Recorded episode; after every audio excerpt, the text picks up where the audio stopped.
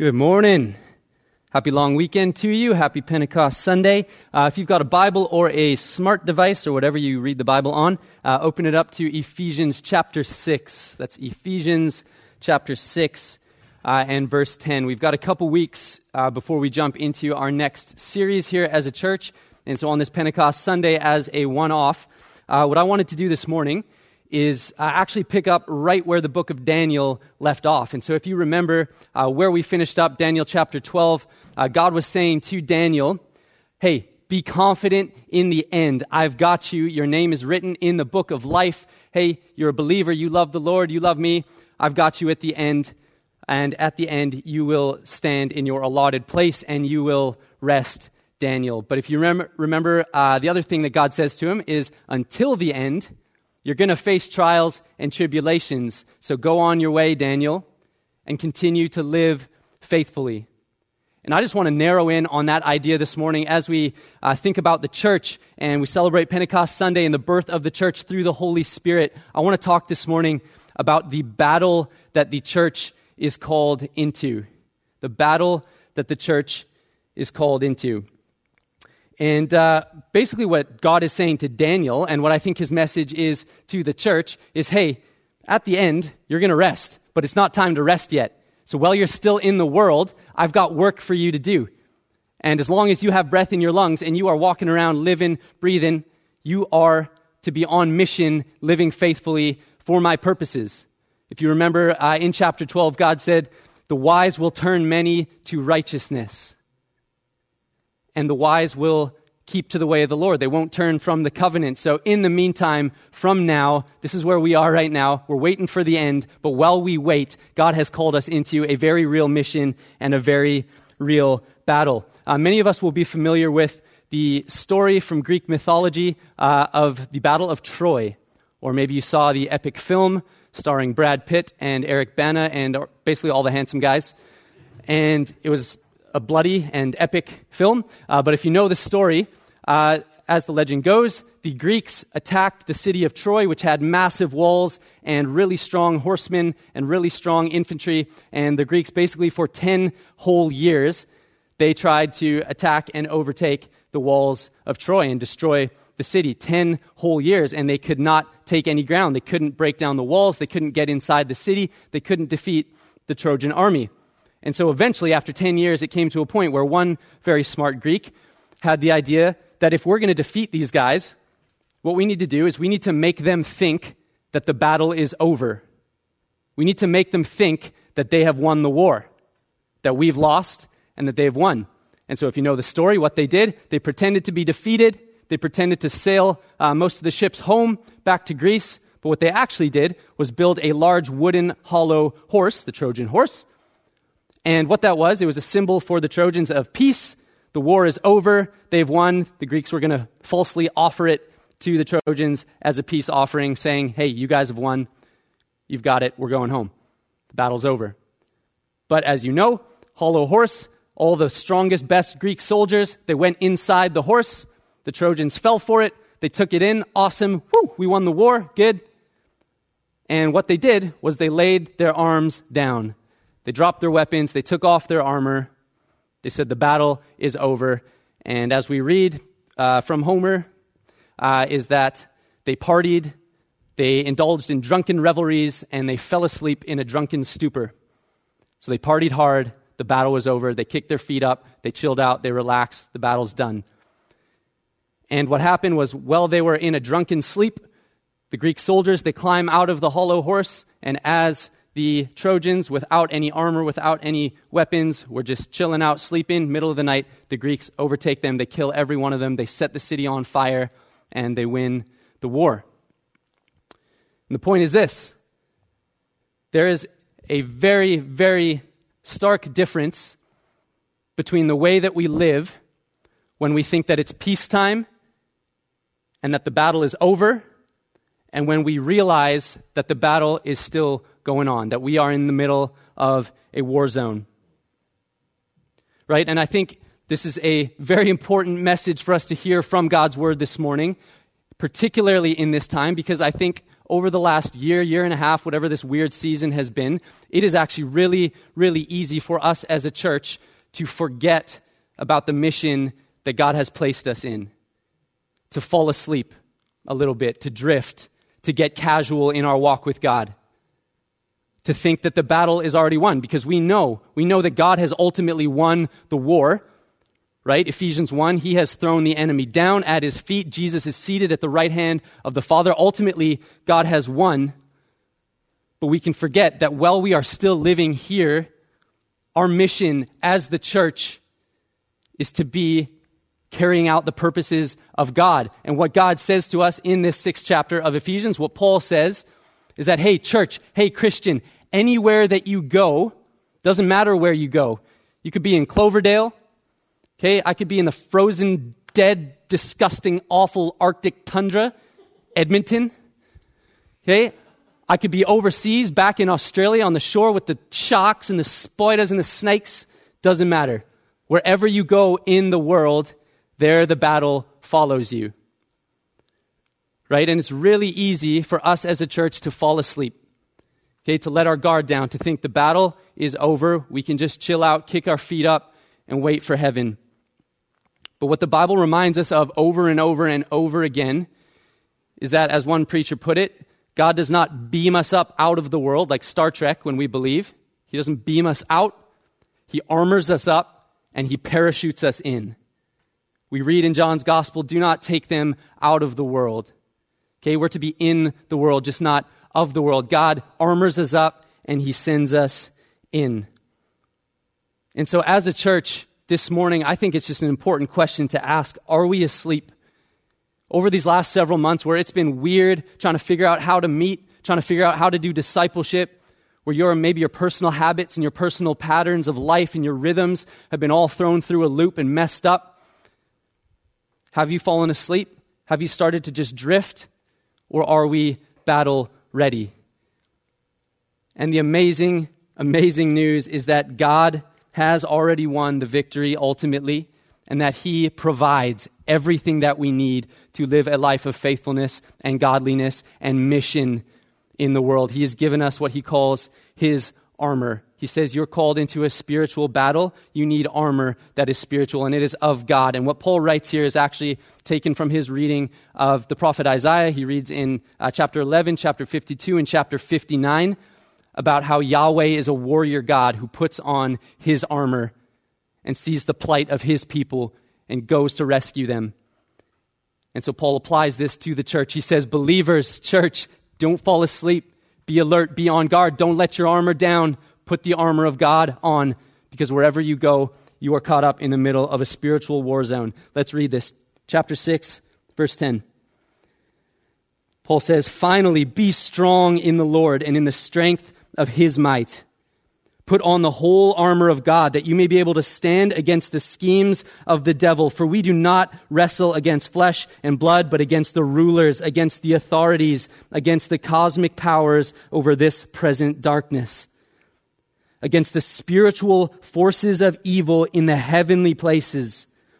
Therefore, take up the whole armor of God that you may be able to withstand in the evil day and having done all to stand firm. Stand therefore, having fastened on the belt of truth, and having put on the breastplate of righteousness, and his shoes for your feet, having put on the readiness given by the gospel of peace. In all circumstances, take up the shield of faith, with which you can extinguish all the flaming darts of the evil one. And take the helmet of salvation and the sword of the Spirit, which is the word of God, praying at all times in the Spirit with all prayer and supplication to that end, keep alert with all perseverance, making supplication for all the saints. And also for me, that words may be given to me in opening my mouth boldly to proclaim the mystery of the gospel, for which I am an ambassador in chains, that I may declare it boldly as I ought to speak. Amen. So, what Paul wants us to know is that there is a spiritual reality. So, this if we haven't thought much about it, uh, can make us a little uncomfortable, especially in uh, Western, uh, buttoned up, sort of Canadian mindset. We don't like to think a whole lot about this, but there is a very real spiritual reality behind the veil of what we see and touch and taste experientially in the world. I think we're often unaware of that. But the relationships that we go about in life, the things that we do, our temptations, our loves, our affections, everything, what the Bible says is that there's actual, uh, behind the veil, behind the realm, there's a spiritual, a heavenly place. And we read in the Bible that Satan actually has, and uh, he's an evil, uh, evil spirit, and he actually has spirits of darkness and of evil that actually have some degree of power in this world to work through certain people and work through certain systems, and that there is a whole spiritual realm, spiritual battle going on behind the scenes of what we can see and touch. That's why he tells us to put on the whole armor of God, that we can stand against what? The schemes of the devil. Why? Because we don't wrestle against just flesh and blood we wrestle against the rulers, the authorities, the cosmic powers over this present darkness. So, this present darkness, there are spiritual forces of evil in the heavenlies that are behind some of the things that we actually experience in life. And so, I wonder why we aren't more aware of that, why we don't think more about it. Because the Bible talks about this all the time. It says, be on guard in 1 Peter uh, 5 8. It says, We have a spiritual enemy who is like a roaring lion looking to devour us. In Revelation 12 9, a great dragon, an ancient serpent. We read in Hebrews 2:14 that he has the power of death. We read in John 10:10 10, 10, that he comes to steal, to kill and to destroy us. We read in John 8:44 that he is a murderer and the father of all lies. We read in 2 Corinthians 11:3 that he leads our thoughts astray away from devotion to Christ. We read in 2 Corinthians 4 4 that he wants to blind our minds to keep us from seeing the light of the glory of the gospel. And we read in Ephesians 2 2 that he operates in and through human agency in the world. When we were dead in our, our trespasses and sins, we were following the course of this world, the prince of the power of the air. There's a very real spiritual battle going on behind the scenes, but why aren't we more aware of it? Because I think we're conditioned to think about the devil, Satan, the enemy, and we're conditioned to think about spiritual realities uh, from art and from movies for the most part, right? And so we think Satan, we think devil, enemy spiritually. We think about a guy with uh, gargoyle wings and horns and fangs dripping with blood and going, bah! Something more scary than that, probably. But we think of that as Satan, right? Like what we see in cartoons and we think of spiritual forces and we think of things like paranormal activity or whatever dumb ghost movies where guy's sleeping and there's a camera and someone grabs his ankle and pulls him out of the bed or creepy little girl in a nightgown with black bangs like floating down the hallway or some weird spiritual stuff like that right? That's what we think of as spiritual warfare but paul's going no no no no no. Verse 11 it's the schemes of the devil. It's subtle. He's crafty. He's deceitful. The way that spiritual forces and the enemy works is through things that look good, things that appear shiny and nice and tempting. That's why 2 Corinthians says that he disguises himself as an angel of light. It's through our affections, it's through our temptations, it's through the things that we do and think about. If it was just a big, scary monster, we would see him and be like, oh, that's Satan. I don't want anything to do with that. He gets us with deceit through things that look good, through our materialism, through the things that we settle for in life. That's why C.S. Lewis says in the Screwtape Letters, I would highly recommend it. Great book. Uh, if you haven't read it, it's about a older mentor demon who's mentoring this younger demon about how to destroy the souls of human beings. And this older mentor demon says to the younger one, who's really zealous and wants to, he wants to get people to commit heinous crimes and murder and adultery and do all these really obviously bad things. And the older demon says, no, no, no, no, no. It does not matter how small the sins are, provided that their cumulative effect is to edge the man away from the light and out into nothing. Indeed, the safest road to hell is the gradual one the gentle slope, soft underfoot, without sudden turnings, without milestones, without signposts. Right? This is the insidious nature of how Satan works. He doesn't often work. He does, but he doesn't most often, for most of us, work in the big temptations to try and get you to kill someone or try and get you to do something else that's big and awful. That might be too obvious. He works through the gradual, the comfortable, the slow.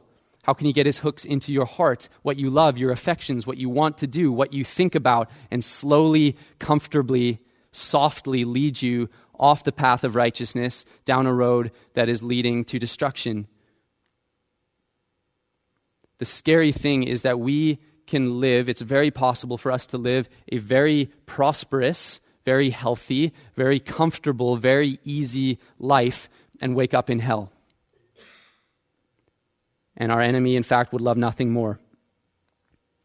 It's easy for us to fall asleep and to get casual right? But Paul is saying, church, listen, stay alert. This is real. There's a very real spiritual reality behind the scenes. There's a very real spiritual, spiritual enemy coming at you, and there is a mission in the world that you are called to as the church of God for the glory of God in the world. And this is the difference that we see, right, in mindset.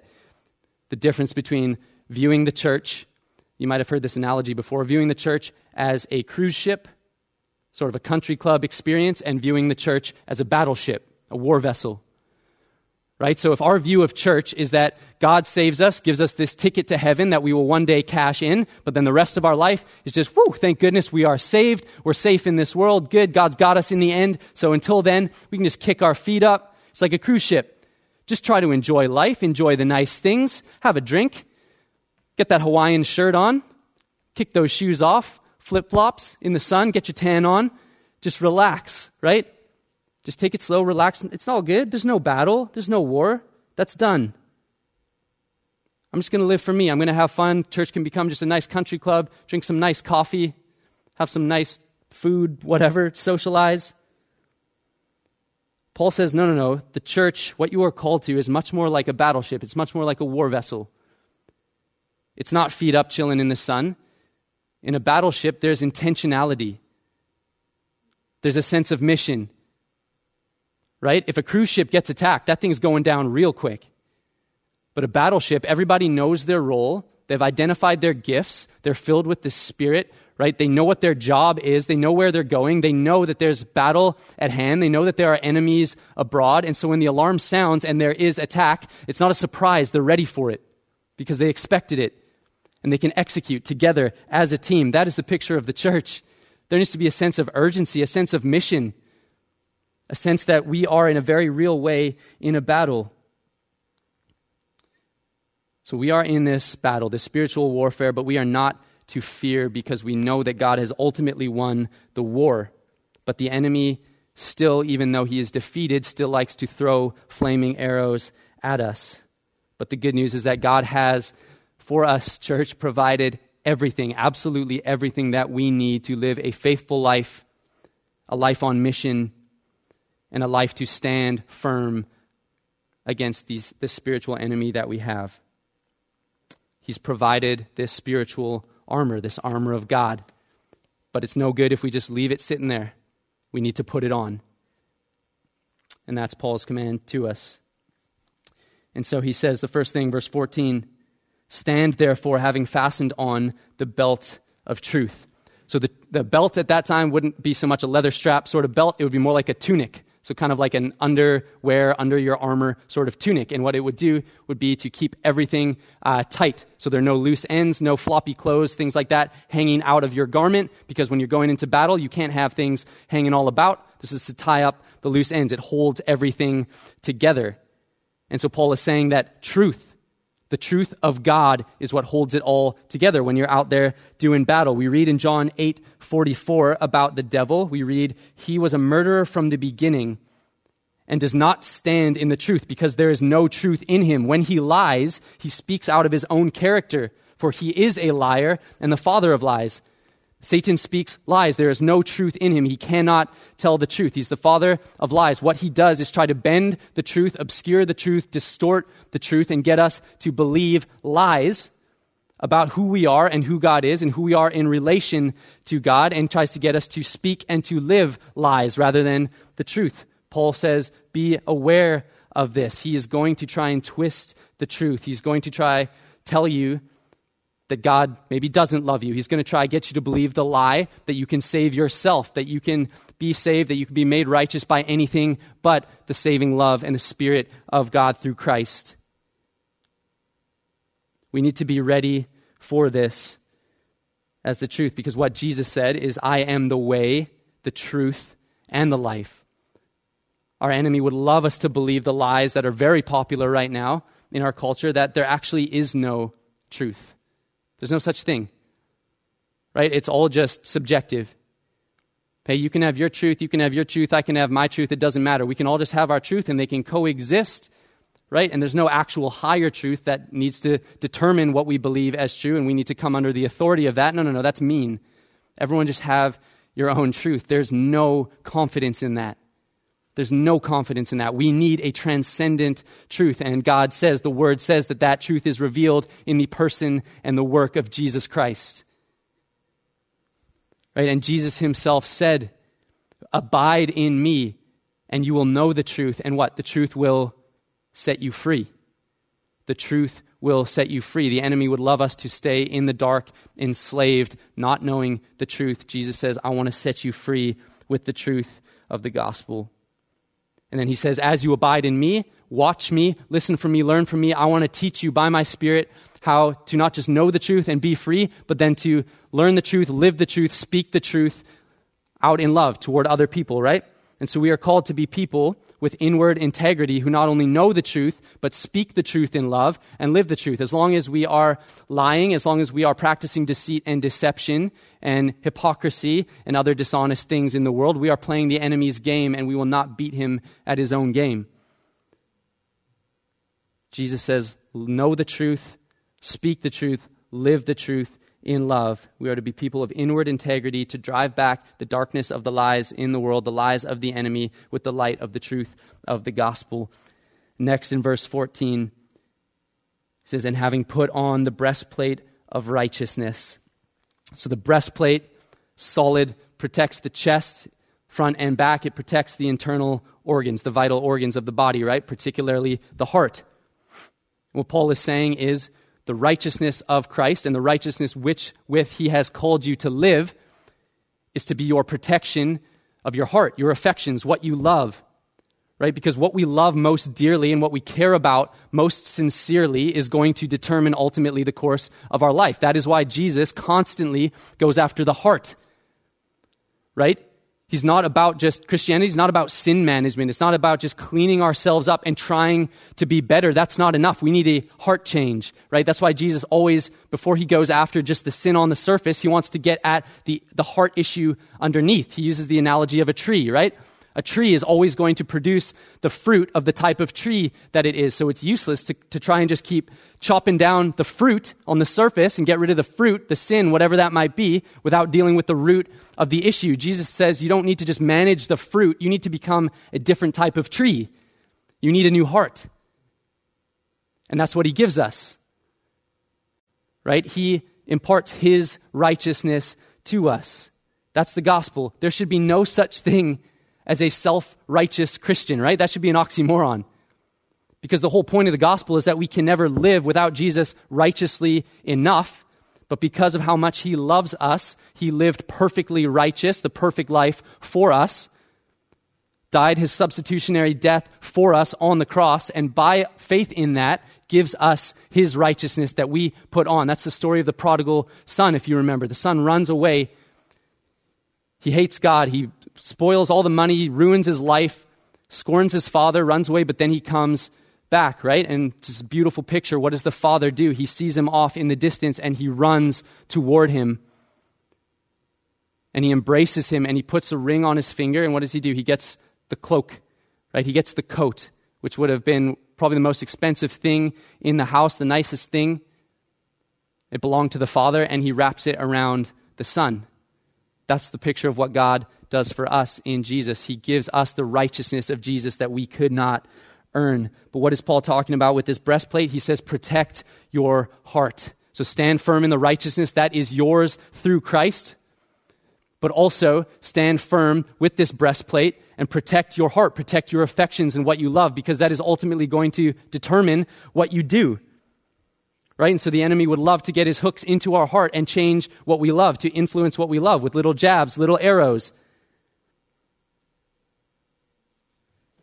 Right? But we are called to be set apart and to pursue righteousness. What do you care about? Paul says, keep a close watch, church, on what you love, where your affections are, what you actually care about most. Matthew 6 gives us great uh, insight to this. Jesus says, Where your treasure is, there your heart will be. Right? He says, Don't worry about food, don't worry about clothes. Your Father will provide. Right? He says, Don't lay up treasure on earth where moths and rust will destroy. For us, it's probably bitcoins. I don't know what destroys bitcoins, virtual moths. But he says, Lay up treasure in heaven, right? Care about eternal things. What does he say? He says, Seek first, seek first the kingdom of God and his righteousness. First, the kingdom of God and his righteousness. What do you care about? What are you seeking? What are you actually going after with your life in the world? What's got a hold of your heart? Because this is where it starts, right? Do you care more about your reputation? Do you care more about your image? Do you care more about your stuff, your materials, your trinkets, these things that are ultimately going to end up in a trash pile? Then you care about eternal things, the souls of men, the glory of God. Again, in Screwtape Letters, Mentor Demon says to the younger one If the middle years of a human's life prove prosperous, our position is even stronger because prosperity knits a man to the world. He feels that he is finding his place in the world, while really, it is finding its place in him his increasing reputation, his widening circle of acquaintances, his developing sense of importance, the growing pressure of absorbing and agreeable work build up in him a sense of really being at home in the earth, which is just what we want. Being at home in the earth. Paul says, Christians, church, keep a close watch on your heart, on what you love. God has set you apart to pursue righteousness, to live differently than the world, to live for an eternal kingdom, not a temporal one. Next, verse 15. And as shoes for your feet, having put on the readiness given by the gospel of peace. I call this putting on your gospel shoes. I said that to a guy once, and it was right after Kanye West had said that he'd become a Christian. And I said, I mentioned gospel shoes, and he's like, Oh, those are Kanye, those are the new Yeezys, right? Like, no, no. Gospel shoes. Okay, these would have been half boots made of leather. They would have had a stake or a little mini nail driven through the bottom of them in order to, on the feet of the soldier, keep them standing firm against the enemy pushing against them. So to stand firm, but also to take ground, to march forward over difficult terrain because they had traction through these boots to push forward, but they were also very lightweight to keep the soldier quick on their feet.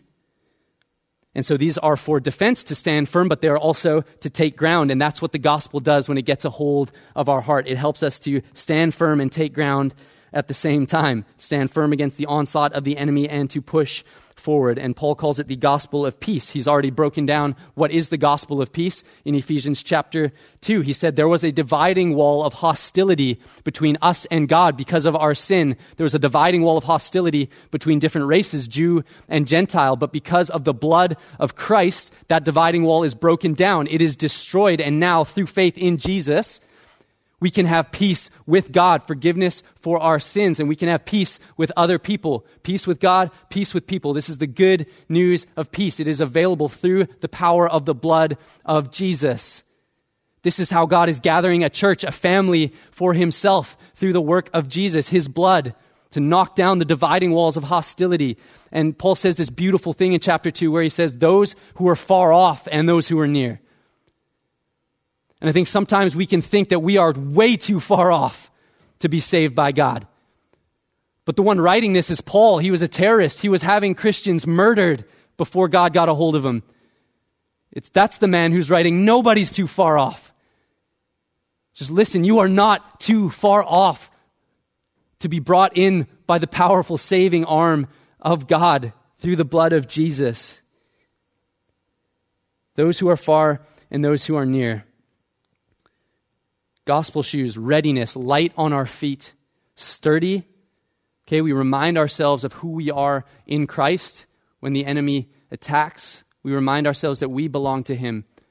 God's creating this family for Himself where our identity chiefly is no longer in our, our gender, it's no longer in our race, there's no longer Jew or Gentile, it's no longer in our social status, slave or free. All are welcomed into the family of God, and our identity primarily now is that we are a child of God. And He is a good Father who provides and protects. That'll help us stand firm but these light and sturdy shoes of the gospel with stability will help us to go forward. I love this in, uh, in Isaiah 52 7. This is the picture how beautiful upon the mountains are the feet of him who brings good news, who publishes peace right? This is the good news that all, no matter how near, how far off, no matter where you are, no matter who you are, no matter how much of a mess that you have made of your life, whatever you have done, nobody is too far off to be saved by God and have peace with God and peace with fellow men. This is the good news, and that good news just makes you light on your feet and sends you out. How can you not go and tell the world? This is the picture of uh, a herald, somebody who made announcements in the streets in Rome when there was a victory. He would run as fast as he can through the streets shouting, There's peace! We've won the victory. That's the picture. That's the church. That's the Christian on mission, running out into the world, light feet, running through danger, running through whatever, because we got to get this good news to the world that there is salvation in Jesus Christ. There's peace with God. Jesus said, Go, go to the nations, preach the gospel. He said, Go, go make disciples of all nations. Gospel shoes, readiness. There's a really, really powerful picture of this. Um, in a story. You might have heard it. You might have seen the movie where uh, Mel Gibson directed it, and he depicted the story of this soldier called Desmond Doss. And he fought in the Battle of Okinawa, and uh, he was part of the, the U.S. military. He was a medic. And there was a famous battle called the Battle of Hacksaw Ridge in the Battle of Okinawa, where they, there was a steep ridge that you had to climb up with a bunch of ropes, really steep cliff. And then on the top, that's where the battle was fought. And they were, the Americans were trying to take uh, this land. It was very key to winning the war. But as they climb up these ropes, the American army, there's this surprise onslaught from the Japanese forces, and they get absolutely lit up. They get just wrecked. A good majority of them get killed, many of them get wounded, and the rest of them, they run. They run back down the hill to safety. Desmond Doss, who's actually a conscientious objector, so he didn't carry a gun even,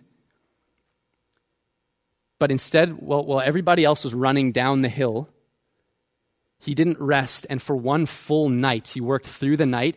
While everyone was running the other way, he ran straight into the field of battle because there were wounded soldiers laying there dying. And he works through the night one by one. He picks these soldiers up, throws them over his shoulder, brings them down to the hill, propels them down with a rope. He holds this rope that slides down his hands. It's a true story. And he stops and he goes, takes a breath and he goes, Lord, help me get one more. And then back to the battlefield, grabs another one, drags him to this hill, gunfire, grenades going off, drags him, gets him down to safety. Help me get one more, Lord. He runs back in. Help me get one more, Lord. Help me get one more, Lord. Through the night, he saved 75 wounded American soldiers. And by the end of it, he is bloody, he's beat up, he's broken. His hands have basically no skin on them because he's holding this rope, getting these guys down to safety. His feet are exhausted. And he says, Glory to God. I didn't save one of those guys, God saved him. That's the picture. Ready feet when everyone else is running from the battle, running to the battle. How beautiful are the feet. Put on those gospel shoes.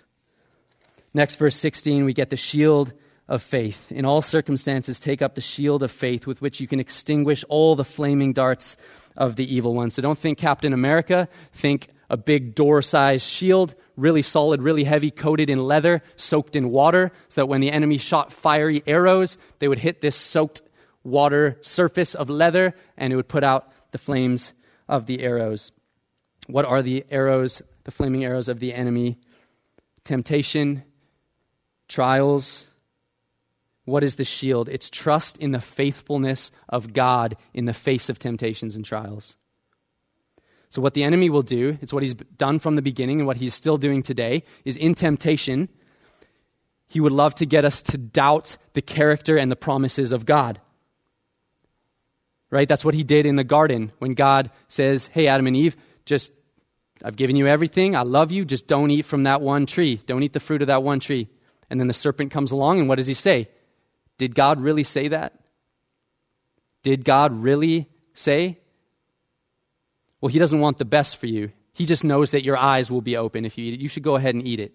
Right? That's the same trick that he's still playing today. When we are tempted with something that we know we should not do because we're called to pursue righteousness, we're called to pursue the glory of God. When we're tempted with something, that's what the enemy will do. Did God really say? He's holding out on you. The enemy would love us to believe that God is somehow holding out, holding blessings back from us, right? That he doesn't actually know best and he doesn't actually want the best for us. How do we put out those arrows? The shield of faith remembering the million times and the million ways that God has always been faithful, the million ways that He has provided His promise that He will never leave you or forsake you, that He loves you, and that He wants the best for you. Do you believe that? And what do we do when we face doubt? And the enemy comes in and wants us to believe that God's not going to come through. This is what happened with Abraham and Sarah, right? God said, I'm going to bless the nations through children, through you. They got tired of waiting, so they ran ahead and they had Ishmael. When God was really saying, Hold up, wait, wait on me. I've got Isaac coming. We need to wait on the Lord and trust in his goodness, faith in the faithfulness of God. Isaiah 40, 28 to 31 says, it tells us, Have you not known? Have you not heard? The Lord is the everlasting God, the creator of the ends of the earth. He does not faint or grow weary. His understanding is unsearchable. He gives power to the faint, and to him who has no might, he increases strength. Even youths shall faint and be weary, and young men shall fall exhausted, but they who wait for the Lord they who wait for the Lord shall renew their strength. They shall mount up with wings like eagles. They shall run and not be weary. They shall walk and not faint. And next, verse 17 put on the helmet of salvation. Take the helmet of salvation. Uh, one author says most of life's battles are won or lost in the mind. I think that's true. I think that's why the word tells us in Romans 12 be transformed by the renewing of your mind, right? That's why Philippians 4 tells us whatever is true, whatever is excellent and praiseworthy, think think about these things. 2 Corinthians 10 says, take every thought captive to obey Christ. The helmet of salvation, what protects our mind, what protects us from doubt, from anxiety, from all the attacks of the enemy through which he would love to get a foothold is the hope of salvation, the knowledge, the constant reminding ourselves that God has saved us. Now He's saved us from the slavery of sin and death, and He will save us on the last day. We are secure in Him. Anything, anything can happen to me here and now in this life, but you cannot touch my soul. You cannot touch my eternity because the God who holds the world is holding on to me, and I am a child of that God. Knowing that ought to make us fearless Put on this assurance every day and take up the sword of the Spirit. Verse 17, which is the word of God. This can be both scripture, the written word, and the gospel message, the spoken word. Both of those things go, pow- go forward with the power and the presence of God. That's why so many people have been changed from the inside out and saved by God just reading this. I've seen that happen time after time, just reading this, and the Holy Spirit drops because these aren't just words, this isn't just knowledge. These are the very words of God straight to the heart. Right? I quote this verse I'm pretty sure every time I preach, but that's okay. It's the best. Hebrews 4:12 for the word of God is living and active, sharper than any two-edged sword piercing to the division of soul and of spirit, of joints and of marrow, and discerning the thoughts and the intentions of the heart. These are not just words, this is the very word of God empowered by his spirit, and it cuts us. It's defensive. Okay, so if you remember, Jesus in the wilderness, when he's tempted by the devil, what does he do? Three times he quotes scripture back to the devil, right? When Satan says to him, Turn these stones to bread, he says, What does he say? He says, Man shall not live on bread alone, but on every word that comes from the mouth of God. Satan actually quotes scripture to Jesus and says, Throw yourself off of here, and the angels will come and save you. Jesus says, Do not put the Lord your God to the test. Satan says, Bow down and worship me. I'll give you the whole kingdom. Jesus says, What? It is written, Worship the Lord your God and serve him only. The Word of God by the Spirit of God is our defense, and it's also our offense. It goes forward with power, cutting to the heart, cutting through the defenses of doubt that we have about God, creating faith in the heart, belief in the mind. Do we know what God is saying? Are we immersed in this Word? Are we changed by this Word? Are we taking in this Word constantly? It has power. And this is what we use to be on mission, right? We don't just stand up here and it would be useless for me to get up here and tell you my opinion. You don't want to hear my opinion about nothing. Right? You need the authority of the Word of God, the power of the Word of God. And the prayer every single Sunday when we do this is that God actually speaks through this to cut to the heart in a good way, to change you, to actually motivate you and teach you and take you deeper to know Him more and to do His will in the world. And when you go to try and, and share this gospel, do it by the Word. This is where the power is the sword of the Spirit. Last thing, Paul closes with this. Verse 18 to 20 praying at all times in the Spirit with all prayer and supplication. To that end, keep alert with all perseverance, making supplication for all saints and also for me, that words may be given to me in opening my mouth boldly to proclaim the mystery of the gospel, for which I am an ambassador in chains, that I may declare it what boldly as I ought to speak. So Paul says prayer is what holds this all together. Church, can we be a praying church? Can we be a people who are just immersed in prayer, soaked in prayer? Look at that word. Four times he says all, right? All. All prayers, all saints, all times, all perseverance. But what does that word mean, all? It means all. What does it mean in Greek? It means all. All all prayers, all saints, all the time, all situations. And I wonder what would happen as a church, as a people of God, if we prayed as much as we complained about things. Every time we complain, what if we prayed for that thing? Every time we talked about somebody, what if we prayed for that person? Every time we talked about the state of the world and how frustrating it is to us, what if we prayed for it? What if all of life was soaked in prayer. I think that's what Paul is getting at. Persevere in prayer. When you don't feel like it, when it's hard, when you're tired, persevere in prayer. He says, stay alert. Church, stay awake. And if you've fallen asleep, wake up. There's a battle going on. Right? That's the call to us. Stay awake. And pray for me, Paul says. That what? That I might loose my chains and go free and get out of prison? No. Pray for me that I might declare and proclaim the gospel boldly, not arrogantly, not brashly, but with love and compassion for a dying world, but with urgency. That's what boldness is it's urgency. It's the willingness to say and have the courage to say, I don't care if this makes me uncomfortable. I don't care if I'm afraid of what people are going to think of the pushback that I'm inevitably going to get, that Paul gets. He's in chains for doing this. But there's an urgency because the time is short Pray for me, Paul says, that without fear I might go forward and proclaim the gospel with boldness. The war is won. God's already won it. That will either make us lazy, church, or that will make us bold and fearless to run not away from the battle, but into the battle because we've got nothing to lose and the stakes are high.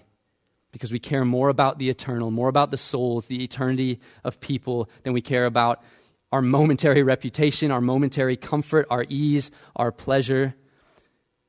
Would we, like Paul, pray that we can have opportunities to boldly hold out this gospel of peace to a hurting and divided world? Crossroads, let's not be a people who have every provision from God, every piece of armor available to us, but fail to put it on. We have everything we need to fight well, to fight faithfully, to wake up, to be alert, to be on guard, and to be on mission in the world for the glory of God. Let's take hold of that. Let's be ready. Let's engage the fight. Praise God. Let's pray. Lord, thank you for your word. Thank you for your spirit. Thank you that you are in the world calling a people to yourself, Lord, for your glory, and that you've called us to be on mission and participate with you in that, Lord. And I just pray for each individual, for our church right now, Father, that you would wake us up. Let us not fall asleep, Lord. Where we have fallen asleep, would you wake us up? Would you help us where we have laid down and rested, Father, to stand? Where we have neglected to put on these pieces of spiritual armor that you have provided, would you help us to take them and put them on again, Lord, with zeal, with new passion for your name, for your glory, that we might stand firm against the attacks of the enemy? Would you do this great work in us by the power of your Holy Spirit, Lord, for your glory? Amen.